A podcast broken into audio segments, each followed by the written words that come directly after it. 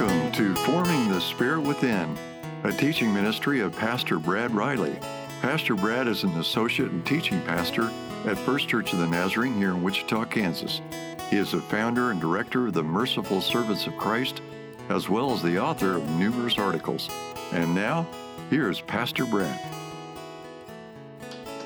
Well, it's good to be back together tonight for our. This is our fourth class in the series on the Spirit-filled life. We are going to uh, going to look a little deeper tonight at what it is that the Holy Spirit actually does and how the Holy Spirit guides us. If you look on your notes tonight, you'll see. Uh, kind of always start off with a review of each of the the weeks before what we've been trying to learn. And so there's some bullet points there under number one that'll give you a review. We started by defining the spirit filled life as the life of Jesus Christ, in other words, the life of God that we mystically and mysteriously participate in. Going to talk just a little bit more about that, trying to bring that up each week. That we live this life in the Spirit both individually, but we also live it corporately, meaning as a body of Christ, as a church. Uh, and, and that it's a triune life. It's a life filled with awe, it's a life built in unity, and it's a life that must be lived daily. And then in week two, we talked about how that life in the Holy Spirit comes, and we concentrated on the power of the holy name of God. That it's eh, over and over when you read through the book of Acts, you see that it's in the power of Jesus' name and what that meant. So, any one of these, you can go back and listen to the podcast because they're all up there and, and kind of refresh yourself if you would like to. Uh, we're commanded to be filled with the Spirit, not with wine. We looked at that scripture from the book of Ephesians, chapter 5, verse 18. Do not get drunk with wine, but be filled with the Holy Spirit. And as we looked at that, we saw that the wine is really a metaphor for all kinds of things in the world we can fill ourselves with, but not to fill ourselves with, because what we want to be filled with is God's Holy Spirit. So if you think of a, a wine glass or a glass of any uh, liquid or something, it could be filled, and the idea is that it just continuously keeps getting filled. We need the continual filling. The verb tense that is used by the Apostle Paul is that it's a continuous filling. Now, in week three, we talked a little more about the fact that even though it is a continuous filling, it's also a very second, definite work of God's grace. Something you don't hear a lot in our uh, teaching and preaching these days, but we need to do a better job at. The article of faith the Church of the Nazarene teaches, called entire sanctification, sometimes just shortened to be called sanctification, although they really are separate things. Uh, the word sanctification is a very broad word, meaning to be made holy, the process of being made holy. It is our understanding of Scripture and our theology that it is a definite work of grace subsequent to salvation. Or the big word there, the big theological word is regeneration. So a second definite work subject to regeneration. We talked about that in week three. And we used examples. There are four great examples in the book of Acts. If you missed week three, go listen to it. Four great examples of the filling of the Holy Spirit, the gift of the Holy Spirit, all done differently. And we learn something from that. We learn that it's not so much about the fact that it's the form, like whether it's the laying on of hands or whether it's not the laying on of hands, but it's the fact that it's subsequent and it is a second definite work of grace. So tonight, that gives you a quick quick review. We're up to date. So tonight, I want to ask the question: What is the key? How is it that we are truly filled with the Holy Spirit? Is it just a decision we make? Is it uh, is it some uh, process or some special service we have to go through? Can it happen at any time? Uh, what do we mean when we say that it's just a, an event or a crisis event or it needs to happen uh, one time, but yet it's still continuous? I want to talk a little about that. But the key is the word faith. Okay? The word faith. Now, we're used to saying that faith is the key to salvation, aren't we? We're saved by faith. Book of Ephesians, chapter 2, the Apostle Paul. You are saved by grace through faith. Through faith by grace. The point is, we've built our theology around the idea that no one is saved without faith. But what about sanctification?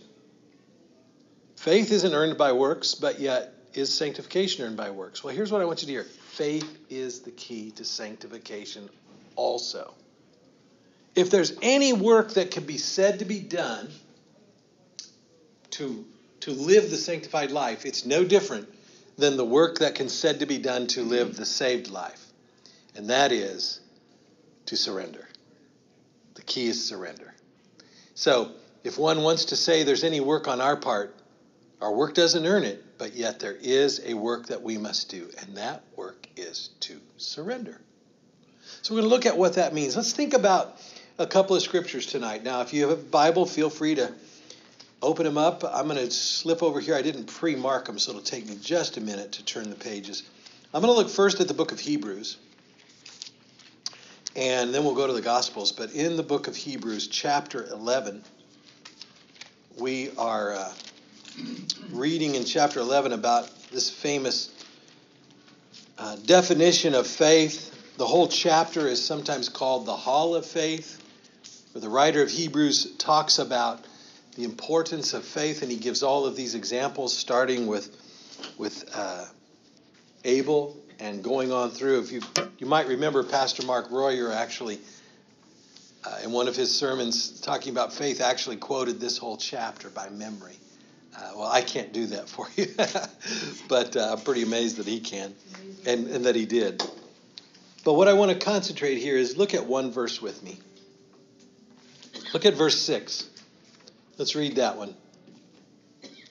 My version tonight's, and I'll be, I'm using the NASB, the New American Standard, and it says, And without faith, it is impossible to please him. That him means God. Without faith, it is impossible to please him. For he who comes to God must believe that he is, and that he is a rewarder of those who seek him. Now, we understand a little bit of what that means with salvation. For salvation, it, it, it just, you have to believe. With the heart, we believe, and then our faith, uh, that's placing our ultimate faith, our ultimate surrender in, in God. But, but if we look at this previous chapter in, uh, in the book of Hebrews, uh, you see he's talking about, uh, well, he, he, he actually says in here, in verse uh, 14, this is chapter 10 now. For by one offering he was perfected for all time. He has perfected for all time those who are sanctified. Who's the he? Jesus. Okay? So we can read that. For by one offering Jesus has perfected for all time those who are sanctified. Now, that's our subject matter in this class. We want to talk about being sanctified and, and learning what it means to live life in the Holy Spirit.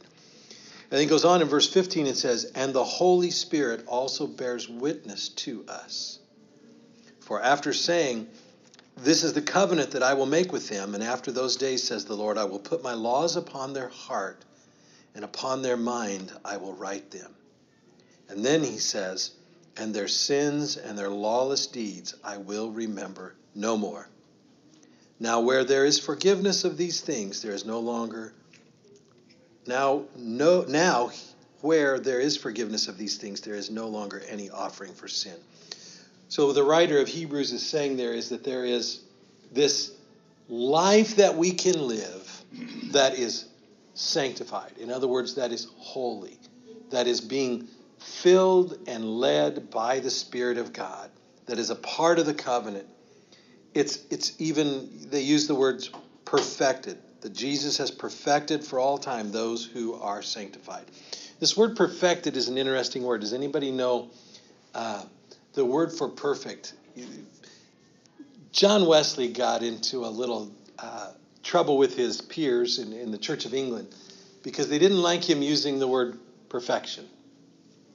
He wrote a book called A Plain Account of Christian Perfection. And he said, they said, you're, you're trying to tell us that we have to be perfect and we can't be perfect. This is the Church of England talking back to John Wesley. John Wesley said, I don't like the word perfection, but I have to use it because the Bible uses it. Scriptures. Jesus said, remember in the gospel, Jesus said, Be perfect, just as my Father in heaven is perfect. So we have to struggle with that. What does it mean? And then what does it mean when we go to the book of Hebrews and we hear things like Jesus has perfected for all time those who are being sanctified? How are we perfected? Well, the word, I'm looking for my handy board. I don't have it here. But I'm going to go ahead and give you a Greek word tonight. I didn't set this board up earlier. Use this word a lot in other classes and study that you may have studied. And it's this word teleu. Teleu. And this is Greek now. This is the word we see here for perfected. What does that mean? Tell you. Tell you. It means, if we look it up in the Greek, it means complete, finished, nothing lacking. So I want you to begin to think about the sanctified life, the spirit filled life, as I've called this class, as a life that is full and complete and not lacking. That's an important mind picture to get to get into our picture to get into our minds, okay? The idea of perfection. Now, let's hold on that for just a little bit and let's go back to the Gospels now and look at a few passages that Jesus says. I'm going to go first to the Gospel of Matthew, chapter 9, and read a word from the Lord here.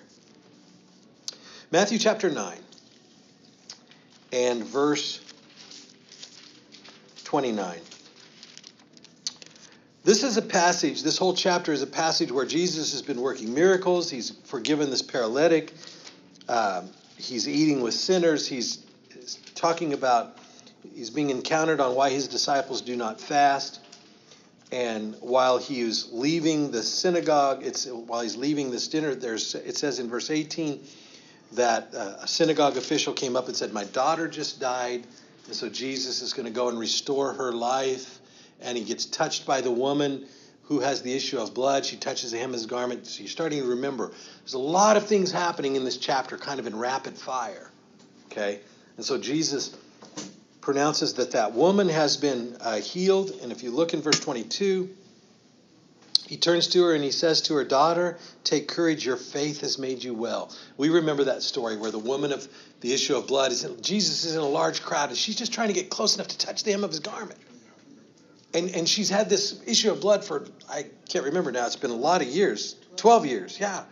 12 years, and, and she's been hemorrhaging, and none of the doctors, none, nobody could really heal her. But she wants to touch Jesus. Jesus turns to her and long story short, he says, Daughter, take courage. Your faith has made you well. So there's that word faith. We're talking about that's the key to the sanctified, spirit filled life. So remember that. You can circle that. There's the word faith. So then we go, Jesus, it says he came to the official's house, and we know the end of that story. Jesus actually raises the official's daughter from the dead, restores her to life. Incredible miracles. It says news in verse 26, it says news went out into all the land of, of what amazing things Jesus is doing. And then as he's leaving there in verse 27, he passes a couple of uh, people that are begging and they shout out to him, Have mercy on us, son of David. They're blind. And Jesus asks them, Do you believe that I'm able to do this? This is verse 28. Do you believe that I'm able to do this? In other words, they've asked something of God, they've asked something of Jesus. And before he grants it, he wants to know do they have faith? But do you believe I can do it? What's their answer? Yes, Lord. Yes, Lord. And so he touched their eyes and saying, Be it, and here's our key verse, okay, 929. Be it done to you according to your faith. So, if these men had doubted about his abilities, Wouldn't have worked, would it? I, want you to, I cannot stress how important the concept of faith is, not only for salvation, but for the spirit filled life. And as we unpack that a little bit, you're going to see what I mean. Unfortunately, sometimes we think of life in Christ as just going through the, the Christ does all the work. Okay, he, he, he does everything. He, he saves us, he sanctifies us, and while that's true, none of it happens without our faith. And that's our work. That is our part of the equation. We must place our faith in Him for any of it to be effective. We've got to have faith in Him to be saved. We have to have faith in Him to be sanctified. We have to have faith for, for everything.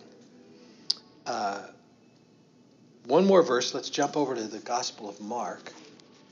So 929, pretty important verse. We'll be coming back to it. Be it done according to you, according to your faith. Let's go to the Gospel of Mark, chapter 9. Now, the Gospel of Mark, chapter 9, this is coming, having come down from the Mount of Transfiguration. There was a demon possessed uh, son whom the disciples had tried to heal and they couldn't. Um, and so the man's father finds Jesus and he asks him a question.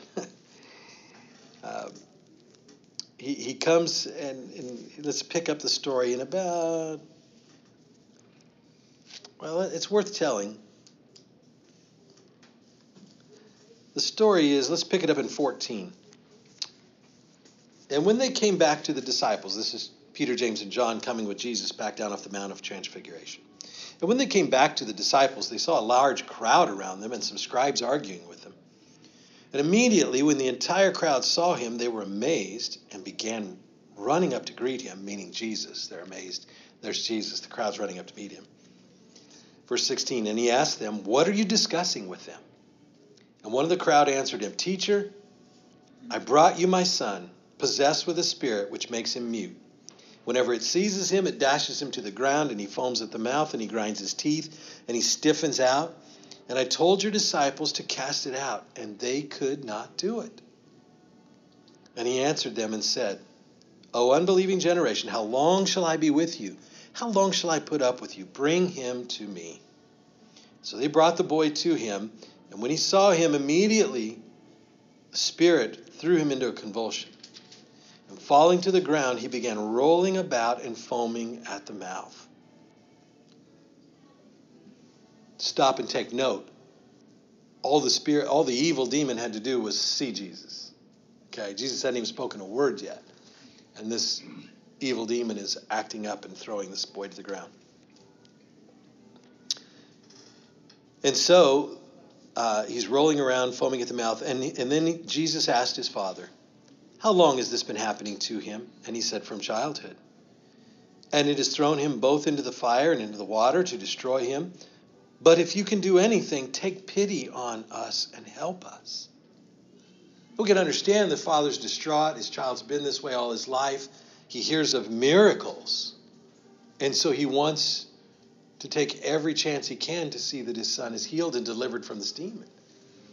But his response to Jesus is, But if you can do anything, help us. It's like a beggar pleading, right? And so, what is Jesus' response? He says to him, If you can. I love that phrase. And maybe you have an exclamation point there. If you can, all things are possible to him who believes. And so immediately the boy's father cries out and began saying, I do believe. Help my unbelief. I do believe. Help my unbelief. That's a fascinating phrase. You're going to think about that a little bit. I do believe. What's that? I say that a lot. I say that a lot, huh? Yeah. Yeah, anytime something comes up. We say we believe, we think we believe, but yet then our actions sometimes prove we don't. This man came to Jesus. He's heard that Jesus has healed, has raised the dead. And he and he's struggling. If you can, but if you can do anything, please help us. It's an odd response compared to the two blind men who call out, Master, Son of David, please heal us. Uh, so, the whole storyline here that we're looking at tonight is a storyline about faith. Faith and unbelief. And now we're going to relate it to the spirit filled life here pretty quick. Um, the work that every single person has to do in order to be touched by Jesus, whether that is to be saved, or that is to be filled with the Holy Spirit, sanctified entirely, is that we must surrender. Without surrender, Jesus not only will not, but cannot heal us, save us, or sanctify us. What do I mean by that? Why do I use such strong words as will not and cannot? Because it's important that we understand that while we've looked kind of we've kind of looked forensically for the last couple of weeks at what is entire sanctification. Now we want to get down to the the nitty gritty and say, what is the what does the spirit filled life, life really look like? Well, the first thing it looks like is it looks like complete and total surrender complete and total surrender. Because without complete and total surrender, Jesus will not, cannot heal us, save us, or sanctify us. Why do I say that? Because he will not go against our free will. It all hinges on that. God doesn't save us against our will, and he doesn't sanctify us against our will. We have to surrender. So when we hear the Apostle Paul talking about things like, well, don't be drunk with wine, but be filled with the Holy Spirit. When we learn things like we learned a couple of weeks ago about this God shaped void that is inside every human being, and the only thing that will fill it, that will fill it rightly and fully, is, is God and that He desires to do that for us with the gift of His Holy Spirit. He won't do it for us. He can't do it for us unless we completely surrender. But here's the good news it's available for everyone. The good news that the gift of the Holy Spirit is given for all who will believe, for all who will surrender. It's not reserved for a special few.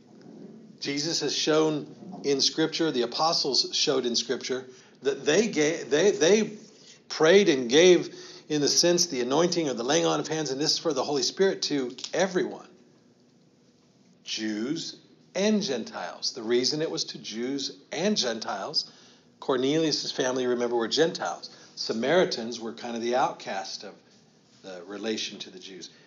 The scripture is very clear that the gift of the Holy Spirit is for everyone.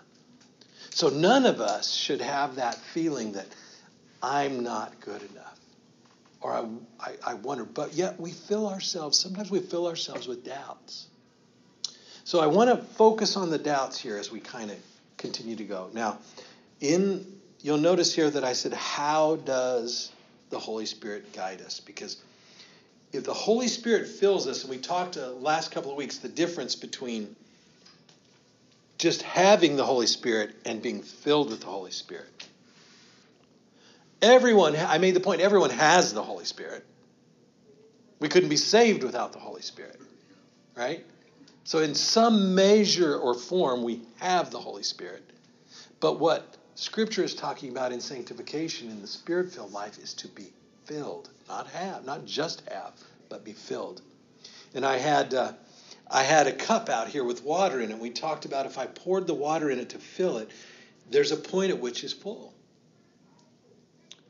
Now, if I left, I, I didn't have the opportunity to do that, but if I had left that water here, because Debbie would have done such a good job cleaning, she would have picked it up and thrown it away.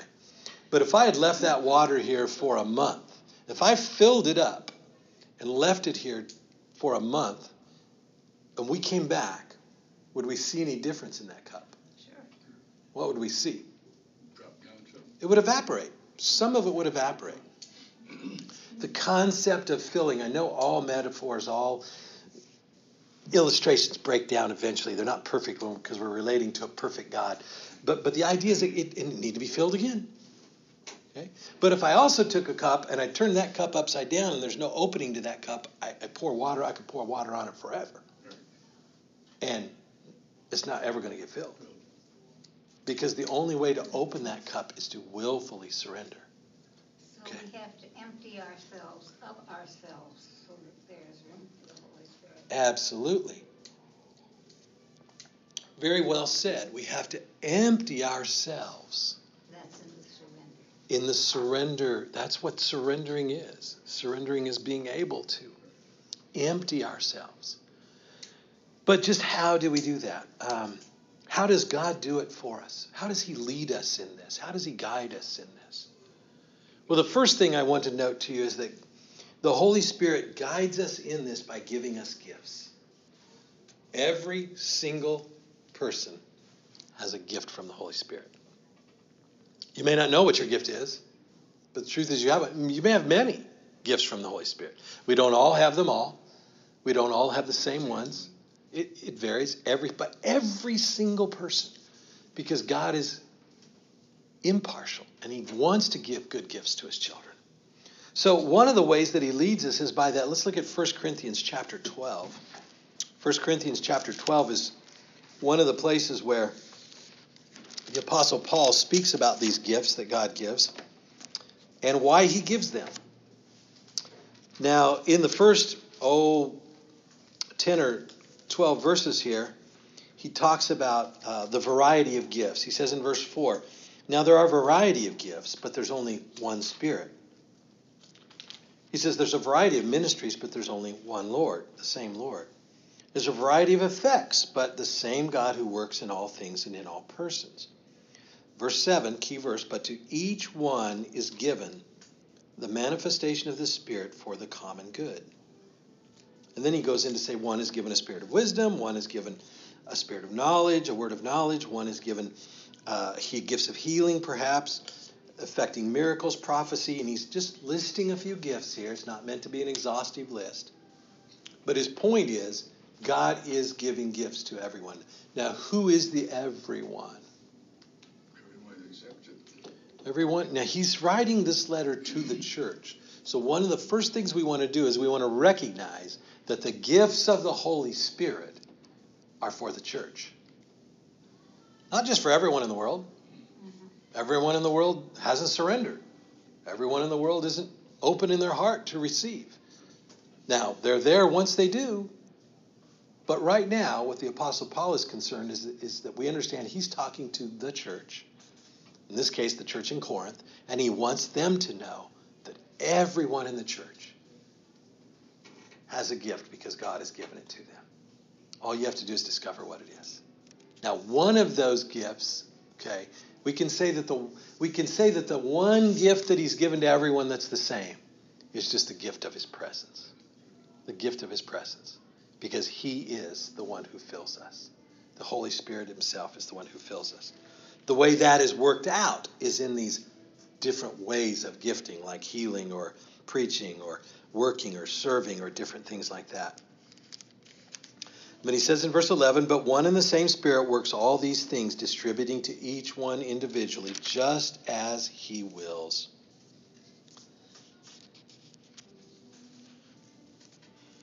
Now, in verse 18, we see something very important. He says, But now God has placed the members, each one of them, again, he's talking about the church, but now God has placed the members, each one of them, in the body, that is the church, just as He desired. Just as He desired. You see, God has a plan. God has a plan for where, where, where we are where we are tonight. Where are we? We're, we're in church. I'm, I'm preaching to the church. We're teaching a class in the church. I'm saying to you that are in the church, God has a plan. He has a desire to give you his gifts. And he's placed you here for a reason. And he's given you the gifts that he's given you for a reason. He's given you the gift of the Holy Spirit for a reason. So we don't have any choice. He. We can't say, oh God, I want the gift of preaching. Or I want gift I want the gift of healing. So we don't have a choice. It's not a cafeteria where we can just say, okay, that looks good. I want that gift because if I had that gift, everybody would love me. It just doesn't work that way. So there's, there's indeed a process in our lives about discovering how God's the gift of the Holy Spirit is given to us. So th- this brings us to a point where I want to describe, I want to talk a little bit and, and describe this idea of, of the, the gift of the Holy Spirit. In the book of Acts, as we've studied a lot the first three weeks of the class, in the book of Acts, the gift of the Holy Spirit was, it seems as if it was synonymous with this idea of speaking in tongues. That's what we saw in those four examples. Um, it was this charismatic outpouring that was discernibly noticeable. That was only in those four illustrations. As we go through the balance of the New Testament, we don't see that there is an expectation that everyone's gift of the Holy Spirit looks the same. So, what is this gift of the Holy Spirit? I want to talk with you just a little bit about it. What is the gift of the Holy Spirit? If it's not speaking in tongues, if it's not being touched charismatically like Paul was, or like the Samaritans were, or like the Ephesians were, or the Greeks with Cornelius, what, what is it then? If it's not that, what is it? It's the power, I'm going to give you the answer, okay? It's the power to live the Christ like life. It's the power to make decisions. It's the power to discern. It's the power to know how to live in this world like Christ. The truth is, there's always and forever two kinds of believers in Christ those that just believe and are not filled, and those that believe and are filled. In other words, those that have made that final, total, consecrated surrender to be filled with the Holy Spirit. And to make no mistake about it, clearly God wants us. He's leading us to be fully surrendered so that we can be fully sanctified. Paul says it this way in the Thessalonian letter. He says in 1 Thessalonians, this is a very important verse. Um, if I'd had more time today, I would have pre marked all these, so I'm having to take a minute to flip through the pages. But in verse chapter 5, 1 Thessalonians chapter 5, verse 23. Now may the God of peace himself sanctify you entirely. And may your spirit and soul and body be preserved complete and without blame at the coming of our Lord Jesus Christ. Faithful is he who calls you, and he will bring it to pass. Who's he talking to? He's talking to the Thessalonian church. Again, in the context of the members of the church, the members of his body. He's saying it is God's will. Um, he starts that chapter, look back at the beginning. Um,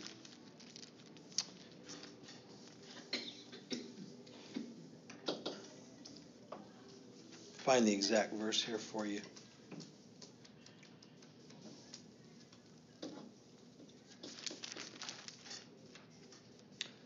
He said it is, um, here we go. It's actually chapter 4 that I wanted to show you. Verse 3. For this is, same, same letter, same church, Thessalonians. For this is the will of God. He's not talking to one individual. He, he's not, we know, not only talking, even though he's directly talking to Thessalonians, the reason this is in Scripture is because it applies to all churches everywhere because there is only one body. Okay? And we are members of it. So if it applies to them, it applies to us in that sense. And he says, For this is the will of God, your sanctification. And then he says, That you abstain from sexual immorality, that you know how to possess your own vessel in sanctification and honor, not in lustful passion like the Gentiles who do not know God. So the issue that they were having trouble with was clearly a sexual issue. But he's using that issue as to say, you know what? God's will is for you not to have issues with sin. God's will is for you to have Him in sanctification. And then he takes that into chapter 5 and says, and not only that, but to have it sanctified entirely.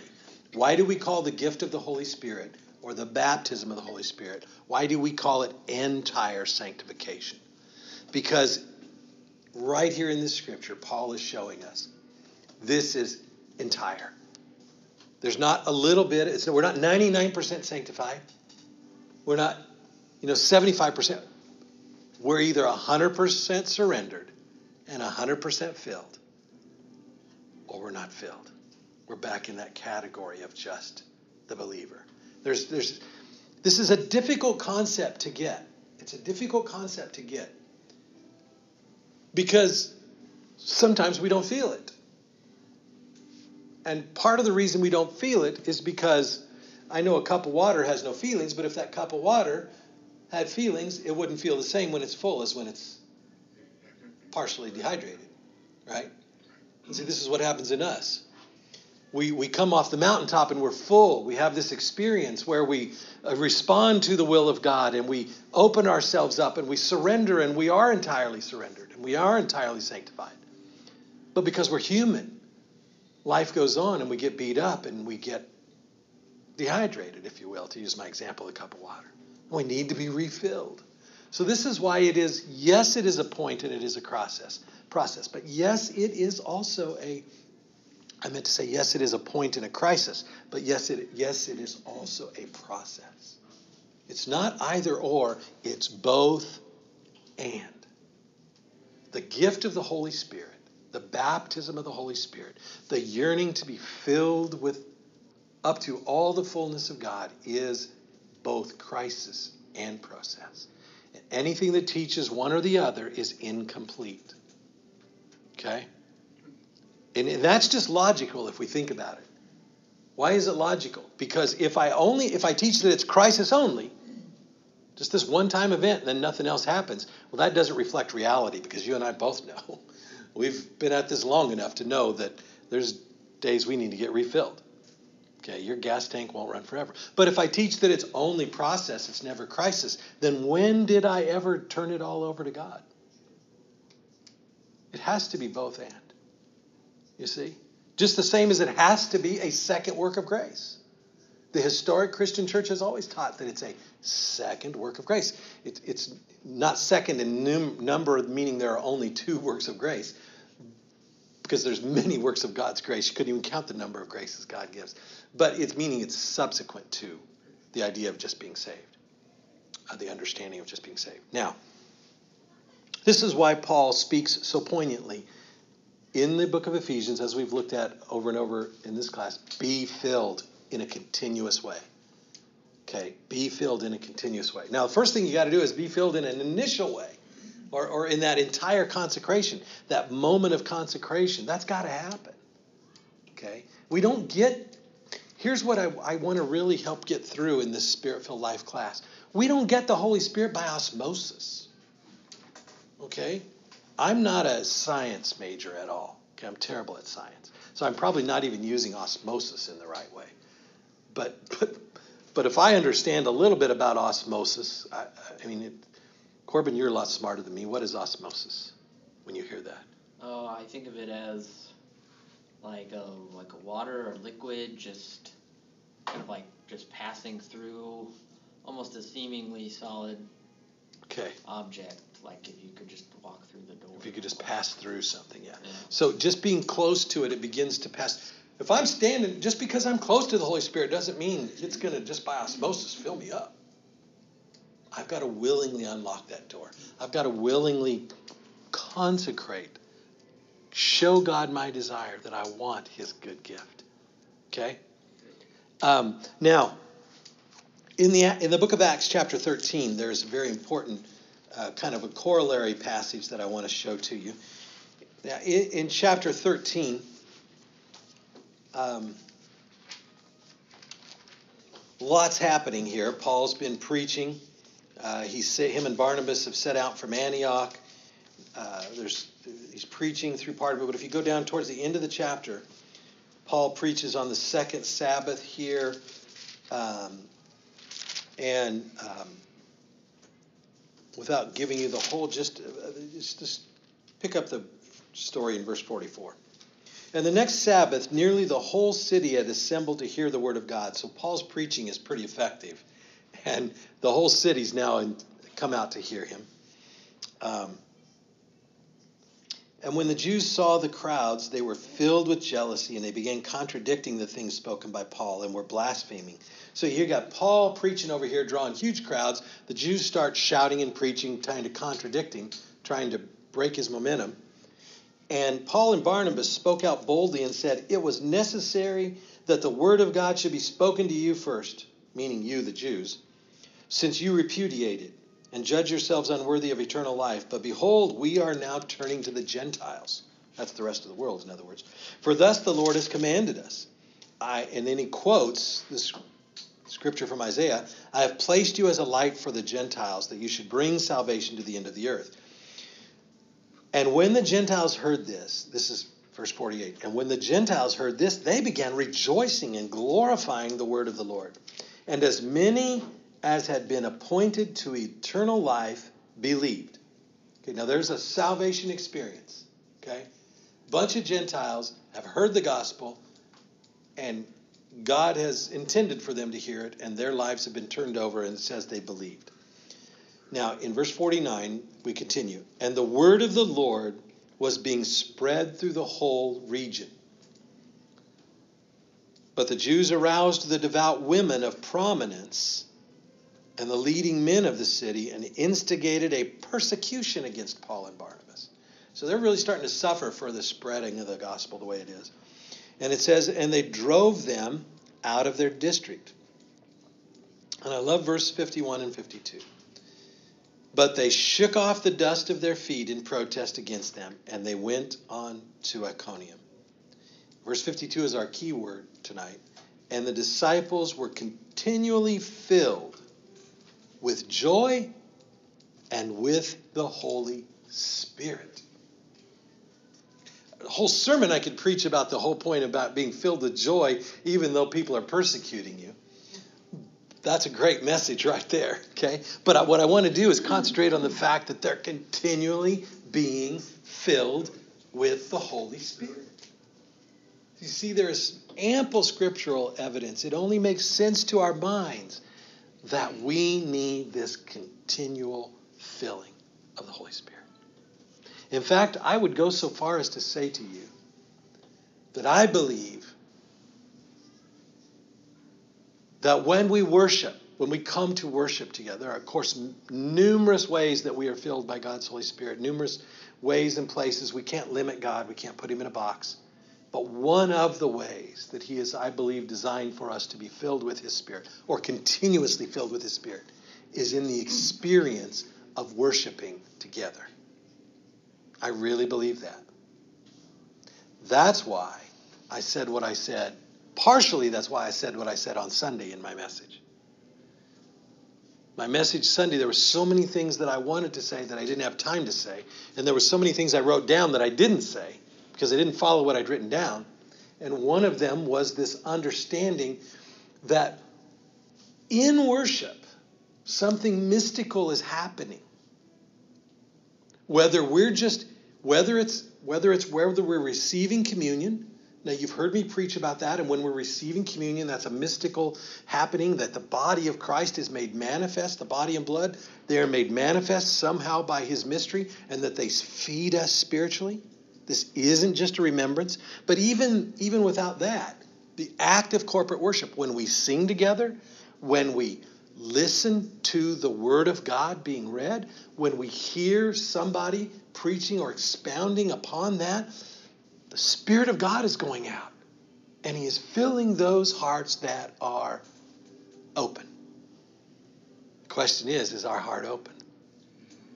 Are we open to the f- continual filling of the Holy Spirit? Got to be open because what have we learned about God? God is, to use an anthropomorphic term, He's the perfect gentleman. He will not force us to receive Him. So, We are, sometimes we aren't. Right, right. So, so we want to We want to strive to remain open to God's Holy Spirit. Every day, we want to pray, God, teach me. Help me to be open to your Holy Spirit. Teach me what you have for me to learn today. Help me do this. Help me do that. I mean, the prayer life cannot be separated from this desire and need for a continual filling of the Holy Spirit. And if we do open ourselves to that, we, we can understand that God is faithful. What Paul said to the Thessalonians in first chapter 5, 23. Faithful is he who calls you, and he will do it. So I made a point to you in point number one tonight is that faith is the key to sanctification. If you don't believe he will do it, guess what? He won't. If you don't believe he can, he can't. Jesus said, Be it done unto you according to your word, according to your faith.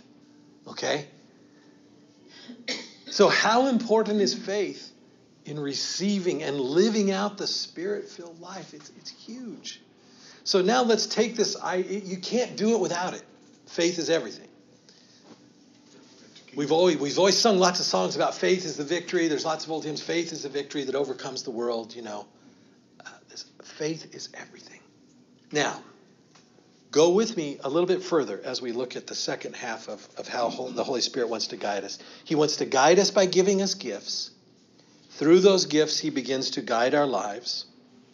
He begins to use us in the ways according to His uh, perfect plan and His will. He wants to continually fill us. And one of the ways, or two of the ways, I guess I should say, that I think come out in the Ephesian letter, if you look with me at Ephesians chapter 1, I know we're flipping back and forth between a lot of scriptures tonight, but I've tried to write most of them down there for you so you can go back and look at them when you have more time, or if you choose to listen to this again. Now, in chapter 1 of the letter to the Ephesians, we hear these words from the Apostle Paul. I'll start at um,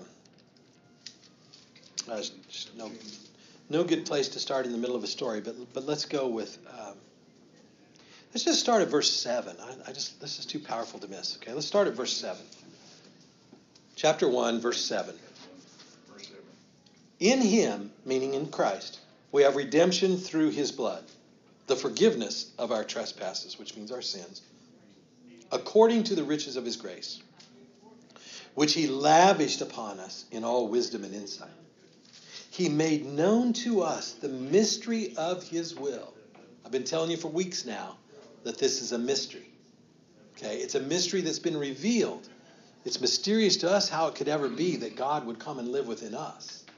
But he has made known to us, Paul says, the mystery of his will according to his kind intention which he purposed in him, with a view to an administration that is suitable to the fullness of the times, that is the summing up of all things in Christ. There's a loud group walking through the hallway, so I just pause rather than trying to go over them. I did a funeral service today for uh, a family, and the the dear wife of the deceased, she was about as deaf as you could get. She could, I, I literally had to scream, I feel hoarse tonight. And the microphone really wasn't doing any good in this chapel where I was. And, and I was just, it, I was just doing my best. And I was just, it felt so hard to just yell. So I, I immediately wanted to stop and not just try and yell over them. Okay, where was I? Um, the mystery of his will. The mystery of his will. There we go according to his kind intention which he purposed in him, with a view to an administration suitable to the fullness of times, that is, summing up of all things in Christ, things in heaven and things upon the earth, in him. Also, we obtained an inheritance, having been predestined according to his purpose, who works all things after the counsel of his will, to the end that we who were the first to hope in Christ should be to the praise of his glory. Now, in him, you also, after listening to the message of truth, the gospel of your salvation, having also believed, okay, you get the feeling like he's about to talk about something extra. You too, having also, okay, he's having also believed, you were sealed in him with the Holy Spirit of promise. The sealing of the Holy Spirit is a subsequent work to just being saved by believing. There's a correlation between the sealing of the Holy Spirit and the gift of the Holy Spirit, is, is what I'm showing you here. It says, with the Holy Spirit of promise, who is given as a pledge of our inheritance with a view to the redemption of God's own possession to the praise of his glory. For this reason, I too, having heard of the faith in the Lord Jesus which exists among you, and your love for all the saints, I do not cease giving thanks for you while making mention of you in my prayers. For that the God of our Lord Jesus Christ, here's, here's, here's his prayer right here. This is Paul's prayer. That the God of our Lord Jesus Christ, the Father of glory, may give you a spirit of wisdom and a spirit of revelation in the knowledge of Him. I pray that the eyes of your heart may be enlightened, so that you may know what is the hope of His calling, and what are the riches of the glory of His inheritance in the saints and what is the surpassing greatness of his power towards those of us who believe. Now, I could go on and on and on and on and on. But what I want you to hear in that is that the Apostle Paul has showed us once again there is a subsequent work. It's called the sealing in the Holy Spirit, sealing with, being sealed with the gift of the Holy Spirit. That's a big word. It's which word? Sealed. Sealed. Yeah. Sealed. Yeah. And and in the ancient, in the it's sealed means it's official. You know, if if somebody put a seal, if the king put his seal on an envelope or on an or on a document or on a law, it's this is it. You know, this is the king's word. It's God's word. You've been sealed, and he, there's something that happened in their lives. They were sealed. What, we can discern what that something is. We know that in some of the cases they were we saw it in the book of Acts. They had there, there was this gift of the Holy Spirit. People had their hands laid on them. Sometimes they didn't have hands laid on them. Sometimes like in the story of Cornelius and Peter, Peter's just preaching and they received the gift. They, they didn't have their hands laid on them, those Gentiles didn't. So we're not trying to narrow things down to a form, but we are narrowing it down to the fact that there is a gift called the gift of the Holy Spirit and the sealing in that Spirit that is subsequent to believing. And that it's in that Spirit, it's in that gift that he says in verses 17, 18, and 19 that, that, that our hearts can be enlightened and opened, and that God would give you a spirit of wisdom and of revelation.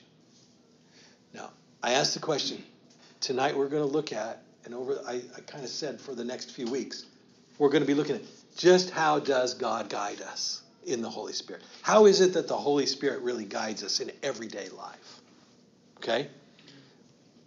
And I'm telling you two of the ways. In wisdom and in revelation. This is Ephesians 1 17, the words of St. Paul. In wisdom and in revelation. So, how does that break out? Well, you got to come back next week to find out. Okay. Next week, I'm going to lay out for you uh, at least five ways that, that we look at this guidance of the Holy Spirit in wisdom, and then another several ways that we, in, in Revelation. So we're going to look at some specific ways that we encounter the Holy Spirit of God in our lives to lead us and guide us. But let's, I've given you a lot, so let's kind of, this is always deep subject matter, so I want to stop for tonight and just maybe discuss. Do you have any thoughts, any observations, questions, comments? What are you thinking? What are you feeling? The last passage you read, my version says destined, not predestined. Destined, not predestined. Should I make a big thing out of it? No. no, that was just somebody trying not to sound Calvinist because their word Calvinists love the word predestination. God does predestine us. It's just how He predestines us. He predestines us. He destines us. We have a destiny. Did you know you have a destiny? Your destiny is because of God's knowledge. He knew the beginning from the end. He knew you would respond. He knew you'd be in church tonight. He knew you'd be in class tonight. Amen. So, what do you think? Any other thoughts, comments, questions about this glorious thing called the process of the gift of the Holy Spirit?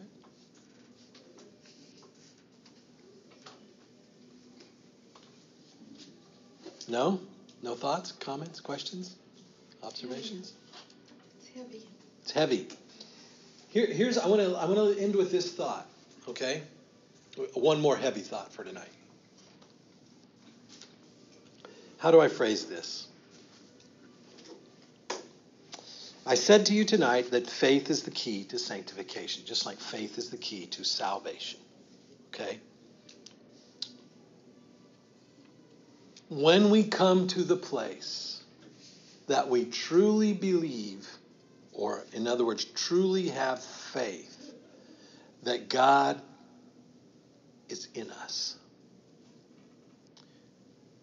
that is Him who lives because we've been crucified, like the Apostle Paul says. When we truly come to that, everything begins to make sense. We will have His wisdom, we will have His revelation, we will be able to know, like the Apostle Peter. Who walked right up those temple steps and saw that man who'd seen all his life and never had any wisdom or revelation before to even help the man. But that day, filled with the Holy Spirit, said, You know, I don't have any money, but what I do have, I have Jesus. And I give you Jesus. Rise and be healed and walk. Most of us fall down. Okay, I'm not perfect, okay? I'm not teaching this class to tell you that I figured this out and I've lived this out perfectly. I'm just teaching this class to tell you what I've learned and from all my trials and pitfalls and what I believe.